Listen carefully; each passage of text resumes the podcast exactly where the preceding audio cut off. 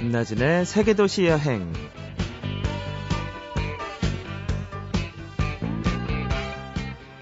안녕하세요. 김나진입니다. 봄은 바람이지요. 아, 새봄은 자기가 도착하기 전에 바람을 먼저 보내는 것 같아요. 바람도 많이 부는 데다 그 바람이 마음까지 파고들어서 사람들을 가만히 있지 못하게 만듭니다. 어디든 가야 할 것 같죠? 예, 바람만 살랑 불어도 가볍게 배낭을 꾸리고 싶어지는 때 잠시 후에 오늘의 여행가 만나볼게요.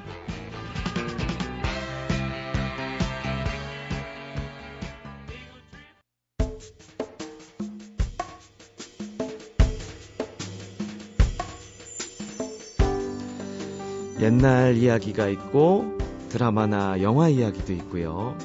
또 미리 다녀온 분들의 여행 이야기도 있습니다.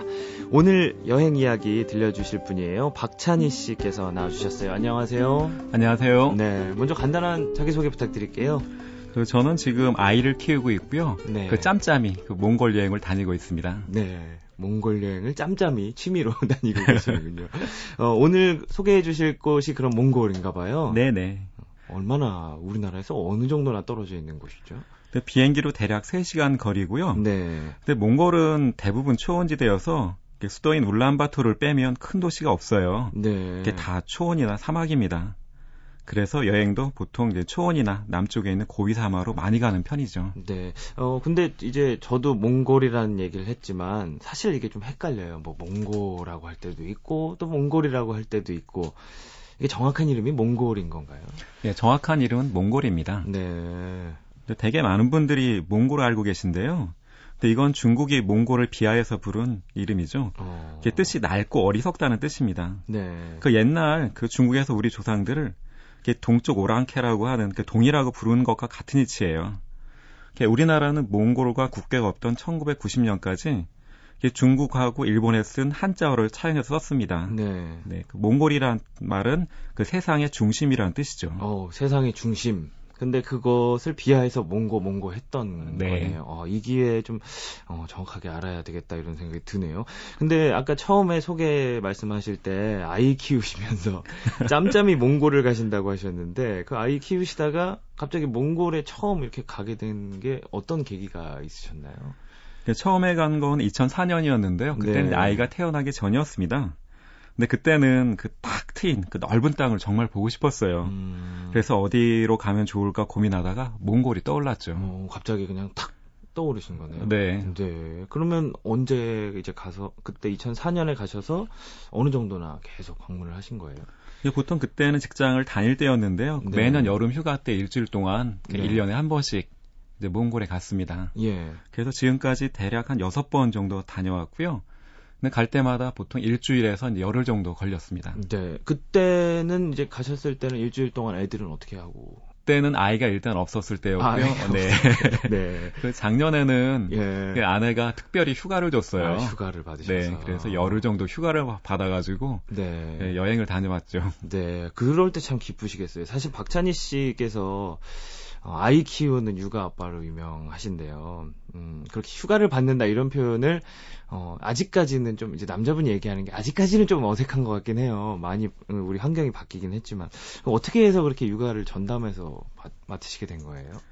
그 제가 예전에는 박물관을 다니고 있었는데요. 네. 박물관을 다니면서 다른 일을 좀 해볼까 그런 고민 중이었었던 때가 있었어요. 음. 마침 그때 아내가 이제 육아휴직이 끝나던 시점이었는데요. 네. 아들이 어, 아이를 어디에 맡길까 고민하다가 이제 고민 끝에 그럼 내가 보자 하고 결정했죠. 어... 그 아이 곁에서 네. 아이를 이제 보고 싶었거든요. 네. 아이는 한 분. 예, 하나입니다. 네. 아들이세요? 딸이세요? 딸입니다. 네, 근데 사실 육아라는 것이 또 뭐 아직까지는 좀 남자에게는 전담해서 한다는 게 참 낯설고 이런 일일 것 같은데 어, 어떠셨나요? 네. 많이 힘들고 낯설었죠. 네. 그 제가 결정한 일인데도 그랬고요. 예. 근데 지금은 육아를 고민하는 아빠들한테 이런 말을 해요. 음... 육아 휴직을 할 수 있는 기회가 있다면 네. 꼭 하라고. 예. 아마 평생에 잊지 못할 기억과 경험이 될 거고요. 그리고 살림과 육아의 어려움도 잘 알게 돼서 내 아내하고도 이제 화목하게 지낼 수가 있죠. 음... 그리고 아이하고 잘 지내는 것도 이제 마찬가지고요. 네. 그 아이가 혹시나 아이 입장에서는 어때요? 이제 보통 남들은 이제 엄마가 이렇게 데리고 오는 경우가 좀 많긴 한데 아빠가 이렇게 데리고 오면 어 넌 왜 그래? 뭐 친구들 사이에서 그러진 않는다든가. 별로 그런 건 없습니다. 아, 없어요. 근데 가끔씩은 네. 유치원에 갈 때 엄마가 좀 데려다 달라고 하는 아, 경우는 종종 있습니다. 아, 예, 그렇군요. 그렇게 혹시나 뭐 힘들었던 일도 있었을 것 같아요. 힘들었던 일도 많았는데요. 그 중에 네. 특히 두 가지였던 것 같아요. 하나는 그 전업주부라는 시선 때문에 좀 많이 불편했었고요. 네. 그 산책을 나갈 때나 놀이터에 나갈 때 그 저에게 쏟아지는 엄마들이나 할머들의 시선들이 좀 많이 불편했고요. 네. 버스 탈 때도 그랬어요. 어. 그리고 엄마들이 겪는다는 육아 우울증도 저한테도 왔었고요. 예. 그런데 근데 그게 아이한테 늘 있다 보면 개인 시간은 꿈도 꿀 수 없잖아요. 그렇죠, 그렇죠. 그 뭐를 마음대로 할 수 없어요. 예. 네, 그래서 우울증이 왔었습니다. 근데 네. 지금은 많이 괜찮아졌습니다. 네. 아, 그래서 그 휴가 받고 몽골로 떠나신 게 아마 그 좀 답답하기도 하고 이런 심정이 있어서 그런 탁 트인 곳으로 가신 게 아닌가 이런 생각이 또 드네요. 아, 네, 그런 면도 크죠. 아, 예. 저는 아직 뭐 장가를 안 갔습니다만 굉장히 부담스럽게 느껴지기도 하고 예, 말씀을 나중에 한번 실천을 해봐야 되겠다 이런 생각도 좀 드네요. 그러면 혹시 아이를 데리고 지금까지는 혼자 가셨잖아요. 네, 예, 그렇죠. 아이를 데리고 몽골에 이제 다시 한번 가실 생각은 없으신가요? 아이가 태어났을 때 몽골 여행 같이 가자고 제가 누누 얘기를 했어요. 아 이미. 예. 네, 그래서 아이는 지금 몽골이란 나라를 알고 있어요. 음. 지도에서도 찾을 수가 있고요. 네네. 그래서 내년이 6살이 되는데요. 그 내년에는 그 딸아이하고 그 다음에 친구 가족하고 같이 몽골 여행을 같이 갈 계획에 있습니다. 네, 내년 6살이 되면 간다. 어유 아이도 좀 쉽진 않겠지만 도전 정신이 대단하네요. 예. 아빠 가자니까. 어, 그렇군요. 어, 일단 박찬희 씨께 좀 육아 얘기를 들어봤는데, 어, 일단 몽골에 대한 얘기를 다시 좀 해보면요. 어, 몽골은 일단 어떻게 가야 되는지부터 좀 말씀을 해주세요. 네. 갈수 있는 편은 보통 항공기 편을 이용을 해야 하고요. 네. 근데 몽골 여행은 그 인프라가 굉장히 취약해요. 그래가지고 사전에 정보를 많이 알고 있어야 음, 되고요. 그리고 몽골 여행 가면 그 통역이 필요하고요. 그다음에 네. 차량 렌트도 이제 필수적이죠. 어, 이런 점이 다른 여행지하고 좀 다를 것 같습니다. 그러네요. 일단 좀 뭔가, 음, 낯설고, 왠지 긴장해야 될 것 같고, 이런 느낌이 좀 들어요. 선입견이긴 하지만, 예. 그래서 특별히 뭐 여행 가기 전에 좀 조심해야 된다, 주의하고 가야 된다, 이런 점도 분명히 있을 것 같아요. 네, 그렇죠. 그 일단 울란바토르에 도착해서 그 도- 수도를 벗어나면 그 포장도로는 다 사라지거든요. 네. 다 비포장도로인데요. 우리가 상상하기 좀 어려운 비포장도로가 시작이 돼요. 근데 그런 길을 가다 보면 사람도 좀 지치기도 하고요. 차도 물론 고장도 나기도 합니다. 어, 예. 근데 차가 고장이 나면 기사 아저씨가 직접 고쳐야만 하는 상황이 된- 되는데요. 네.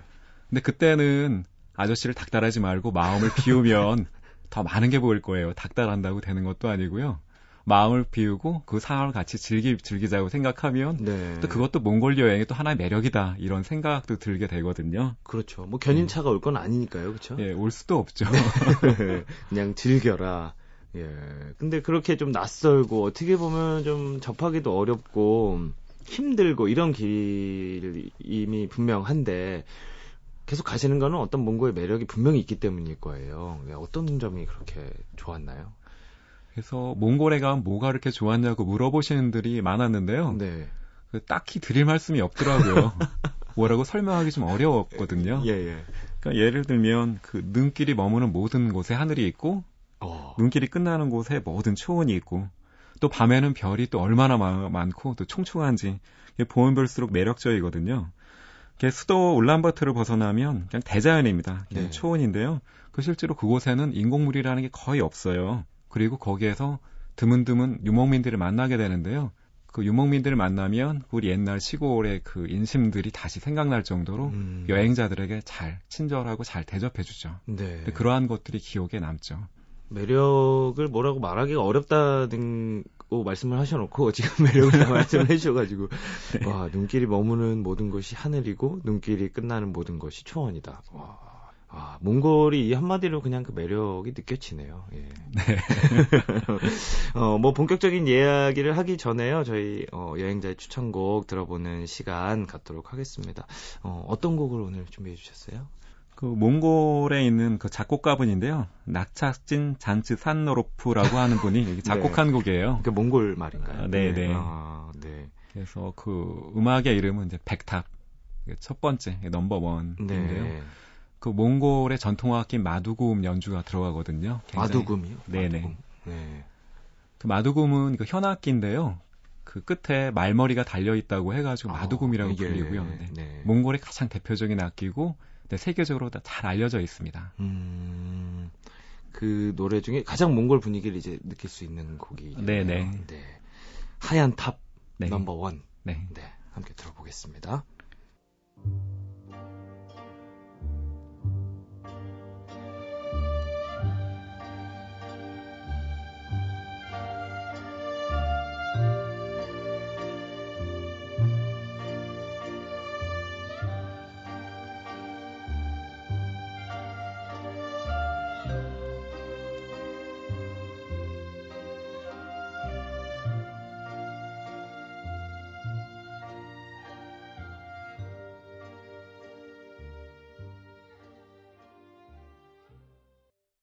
몽골의 느낌을 갖고 있는 그런 곡이네요. 확실히 뭔가 네, 초원에서 뭐 이렇게 양이나 이런 친구들이 뛰, 뛰어 다닐 것 같기도 하고 어, 굉장히 느낌이 어, 몽골이란 나라를 연상시키는 그런 곡인 것 같아요.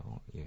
이런 음악을 들으면 몽골이 상상이 되면 뭐 초원이 쫙 펼쳐져 있고 음, 그런 상상을 하게 되는데 마땅히 그쪽에서 이제 몽골에서 뭘 해야 하나를 생각을 해보면 또 초원만 있고 하늘만 있기 때문에 뭘 해야 되나 도대체 이런 생각이 좀 들거든요. 근데 뭐 또 떠오르는 건 뭐 말타기 뭐 이런 건 좀 떠오르는 것 같아요. 예. 네, 몽골에 가면 사람들이 하고 싶은 것 중에 하나가 이제 네. 말타기거든요. 예. 특히 우리나라 사람들은 넓은 곳에서 말을 한번 타봤으면 한 그런 마음이 많은데요. 네. 그래서 여행자들도 이제 몽골에 가면 한 번쯤은 말타기 이제 승마를 하게 되죠. 음. 몽골 말이 크기는 작아요. 네. 보통 우리가 보는 경주 말들은 굉장히 크고 그런데 몽골 말들은 조랑말 같거든요.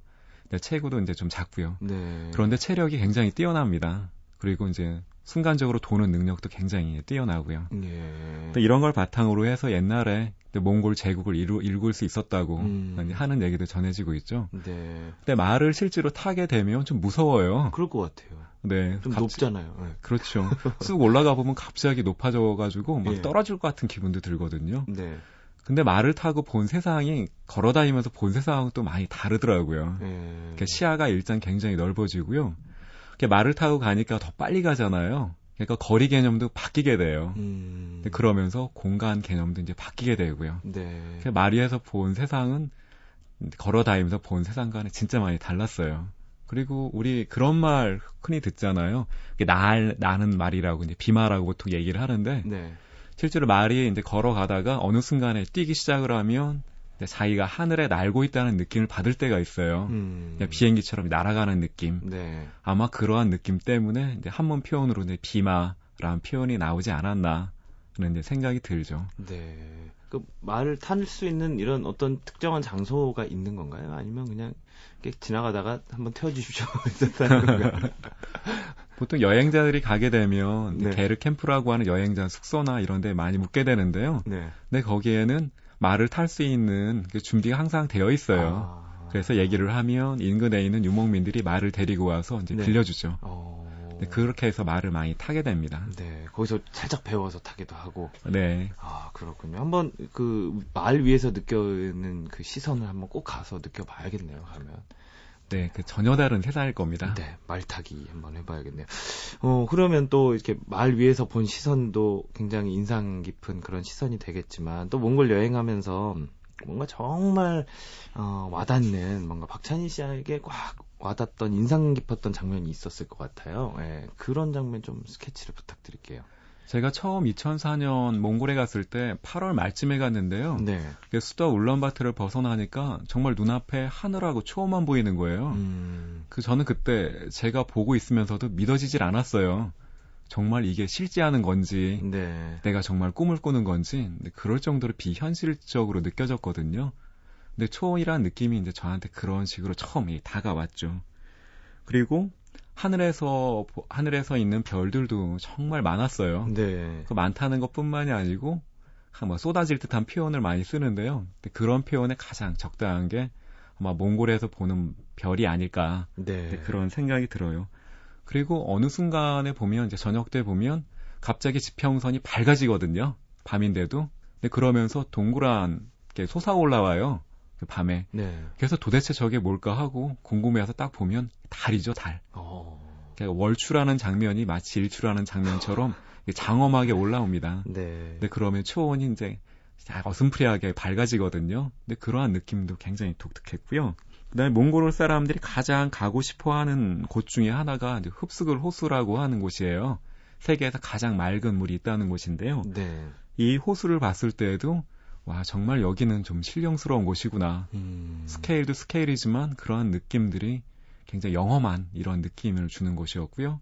그리고 산 중에서도 이제 제가 몽골 알타이 산맥에서 가장 높은 타반 복드 근처를 갔었, 는데요 네. 그 산을 봤을 때에도 몽골 사람들이 생각하는 것처럼 와 여기서 신이 살 수 있겠다, 살고 있겠구나라고 하는 그런 느낌을 받았어요.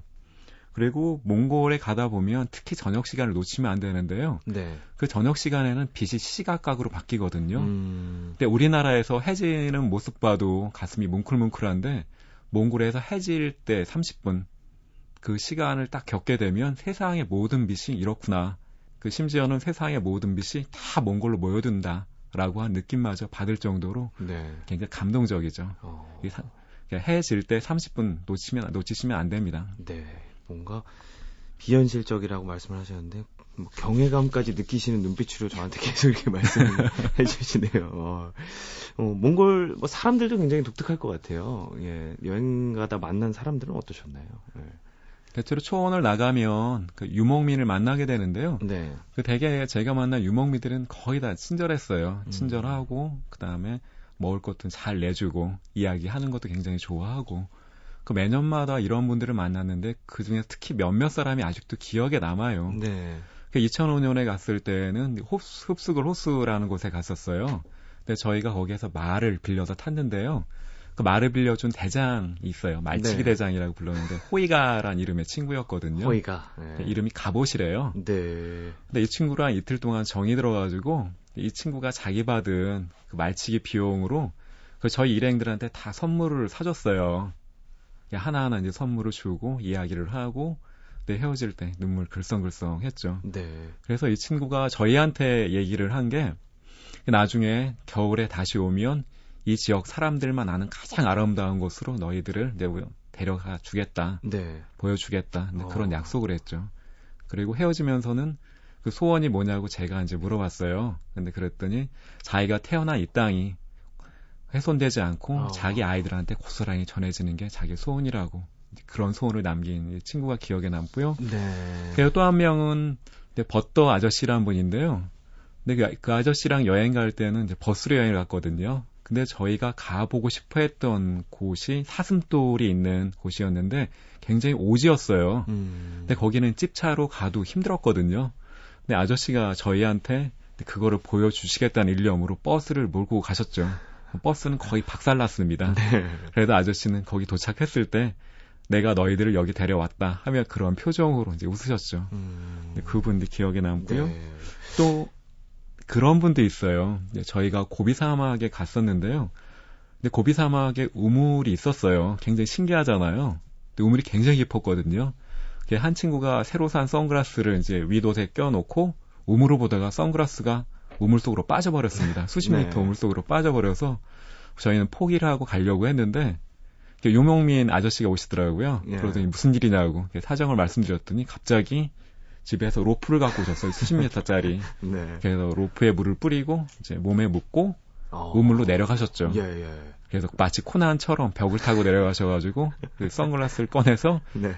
그 선글라스 잃어버린 친구한테 주셨을 때 그 표정은 아직도 잊을 수가 없습니다.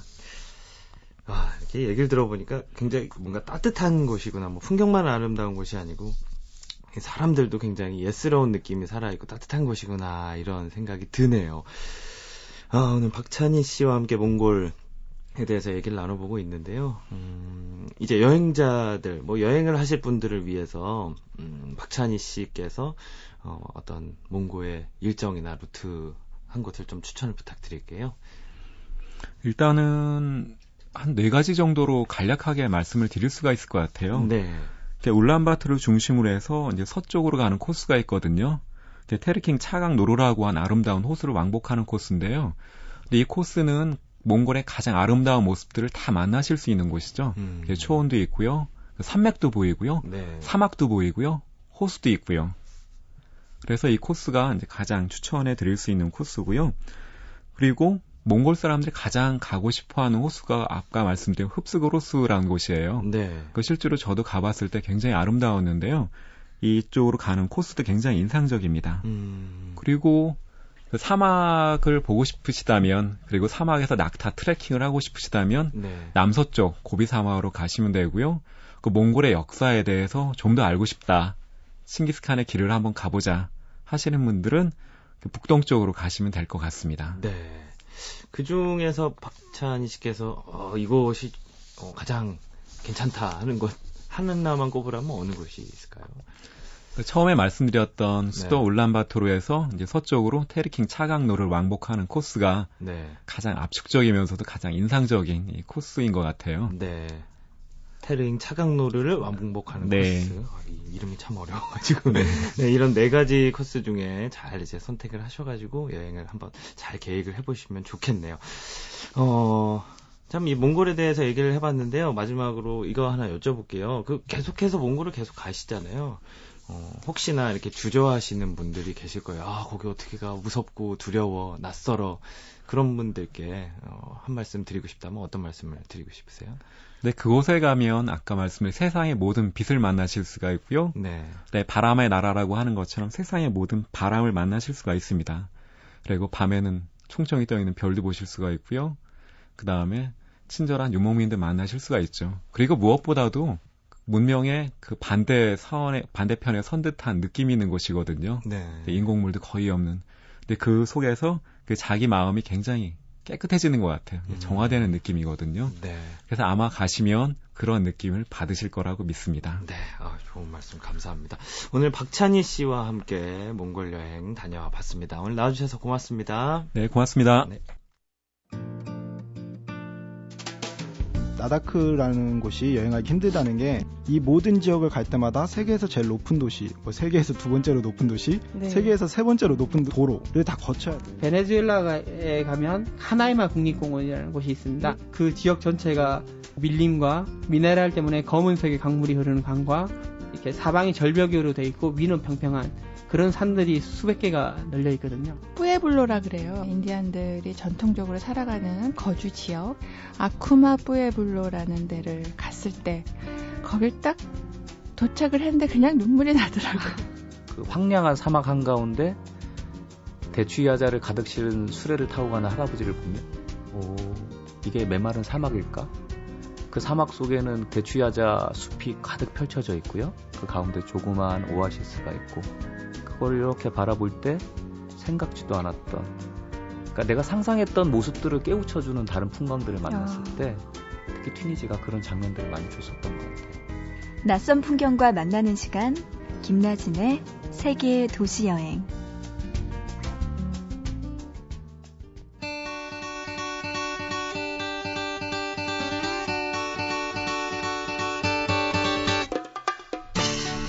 어느덧 3월도 중반으로 들어섰는데요. 어, 이제 여의도의 벚꽃도 서서히 필 준비를 하지 않을까 이런 생각이 듭니다. 오늘도 국내 여행의 길잡이 이하람 씨 나와주셨어요. 안녕하세요. 안녕하세요. 네. 아, 이제는 정말 어, 날씨도 좋아지고 있고 대한민국 어딜 가도 괜찮지 않을까 이런 생각이 들어요. 맞아요. 저도 항상 올 때마다 봄의 여의도가 가장 아름답다고 아, 생각을 해요. 아직 그쵸, 꽃은 피지 그쵸. 않았지만요. 네, 사실 근데 이 여의도에 자주 오는 사람은 그렇게 좋지만은 않아요. 사람이 너무 많이 와서. 그러신가요? 네. 하여튼 오늘은 어떤 여행을 그려주실 건가요? 오늘은요, 어, 이제 서서히 즉 벚꽃도 필 준비를 하고요. 날도 네. 따뜻해지고 있는데 그래서 좀 흔한 여행일 수도 있는데 특별한 여행이 되실 수도 있어요. 서울 음. 여행을 준비했습니다. 서울 여행. 주말에 서울로 오시면은 서울 여행이 되고 또 김나진 아나운서처럼 서울에 사시는 분들한테는 서울 네. 산책이 되겠죠. 어, 근데 사실 저도 살지만 어, 다른 지역에서 친구들 오면 마땅히 데리고 갈 때는 잘 모르겠어요. 그렇죠. 네. 저도 사실은 처음엔 그랬어요. 네. 여행을 시작하기 전에는 네네. 어디를 가야 되나, 한강을 가야 되나, 남산을 가야 되나 이랬는데, 그래서 오늘은 좀 제대로 흔한 음. 곳이지만 제대로 알고 여행하면 더 알찬 여행이 될 수 있는 서울의 명소들을 준비해 왔습니다. 네. 먼저요, 어, 너무 흔해요. 네.